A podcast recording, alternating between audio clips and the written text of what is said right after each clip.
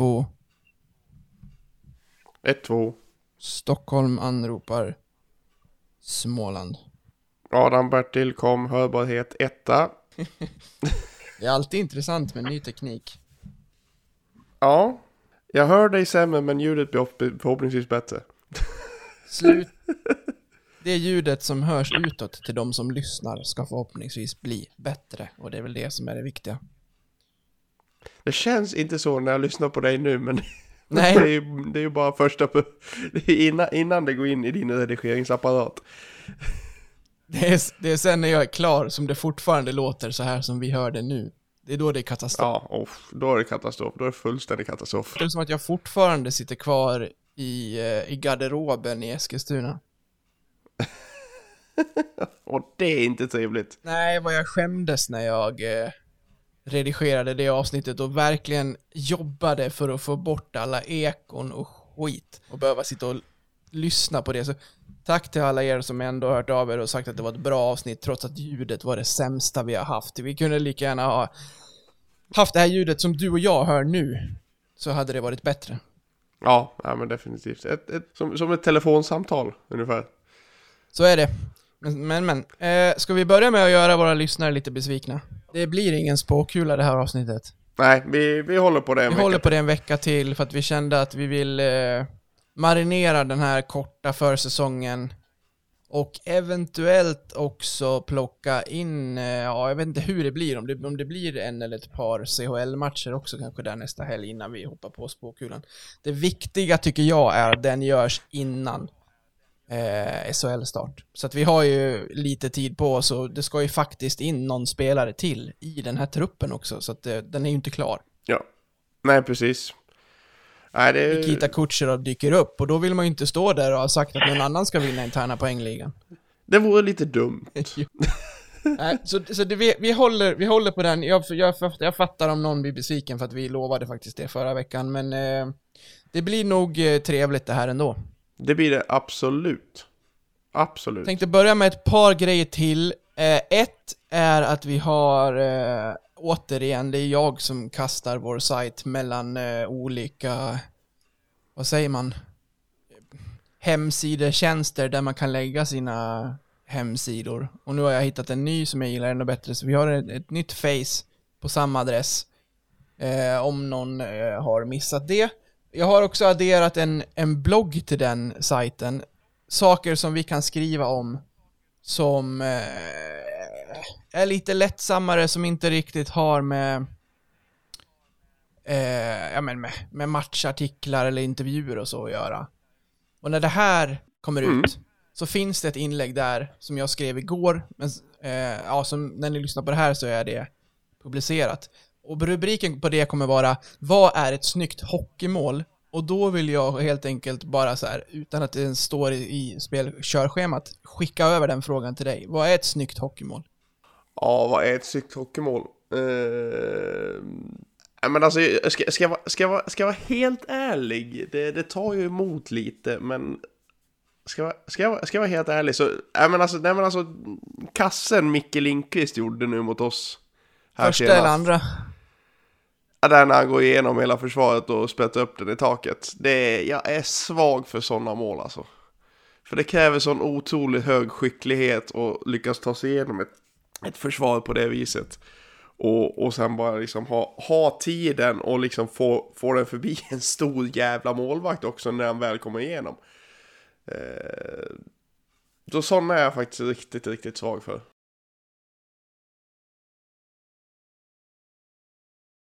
Nej, men det fanns faktiskt med på, på, i mitt inlägg också. Det där när, när någon bara tar tag i saken, gärna från egen zon, och bara drar igenom alltihopa. Det är väl nog därför man gillar McDavid så jävla mycket, om man får dra det till sin spets. Han kan ju verkligen göra de där målen som man bara så här, ja, han, han tog pucken i egen zon och sen gjorde han liksom slag i saken. Och där ligger den i natt. Ja, men lite individuella prestationer på, på en hög, hög nivå liksom. Det Det är något speciellt med det. Ja, jag måste jag, jag tar ett mål till och det är ju eh, vad ska man säga? Patrick Hashley-målet. Det vill säga ett av de mm. hårdaste skotten jag någonsin sett i Leksand. Eh, när pucken liksom, den fladdrar inte, utan den, den ligger horisontellt så här, stenhårt i luften. Och sen så ska den, den, den ska inte ta på någonting på vägen. Utan den, den, den når liksom nätet, och så studsar den i nätet ut så snabbt så man bara så här, inte ens har hunnit reagera om det där var mål. Men först på reprisen så ser man att jodå, den sitter, och det är så hårt, och pucken ligger liksom som, som om den var på isen fast i luften, och bara dong, i nätet och ut. Äh, det, det är fint. Ja, det är, det är, så, sådana mål är riktigt vackra också. Speciellt om du får den vinkeln från kameran bakifrån så ser pucken hela vägen upp, ja. upp i klykan eller vad det kan vara. Det, då, blir man, då blir man lite varm. Carter Camper, som hellre passar än skjuter, hade ju ett gäng sådana mål förra säsongen, även om det inte var från blå, så runt tekningscirklarna där han bara nitar dit dem. Bara tjuff. Ja. Tjuff sa det. Det är så enkelt ut. Ja, Nej, det var, det, var bara, det var bara det jag ville säga. Och innan vi hoppar in på normala körschemat så ska jag också bara säga att i veckan här så får jag hem det kläder. Jag får hem en hoodie och en t-shirt som jag ska känna och klämma lite på. Skillnaden nu med förra gången är framförallt att det här ligger hos ett seriöst företag. De, de förra blåste jag, så även om det inte handlade om mycket pengar, och jag bryr mig egentligen inte om det, för att det var inte som, vi hade fått så lite ändå, och det får vi nu också. Eh, för att eh, det här företaget producerar kläderna, de skickar det ut till de som har köpt, och vi får en väldigt liten del. Men det vi vill med det här är ju naturligtvis att få ut vår snygga logga på en eller annan liksom Leksings bröst under en match, eller vad man nu vill använda den till. Så det kommer ut en eh, clean grå hoodie och en eh, en eh, vit t-shirt helt enkelt med vår logga på. Mm. Anledningen till varför den är grå är, är helt enkelt bara för att säga, jag vet inte, jag, jag, vi fick ju hem en, en, en, en tröja förra gången som var lite tjockare, men som var vit, och det är ju så opraktiskt. Har, har du en enda vit tröja i din garderob? Nej.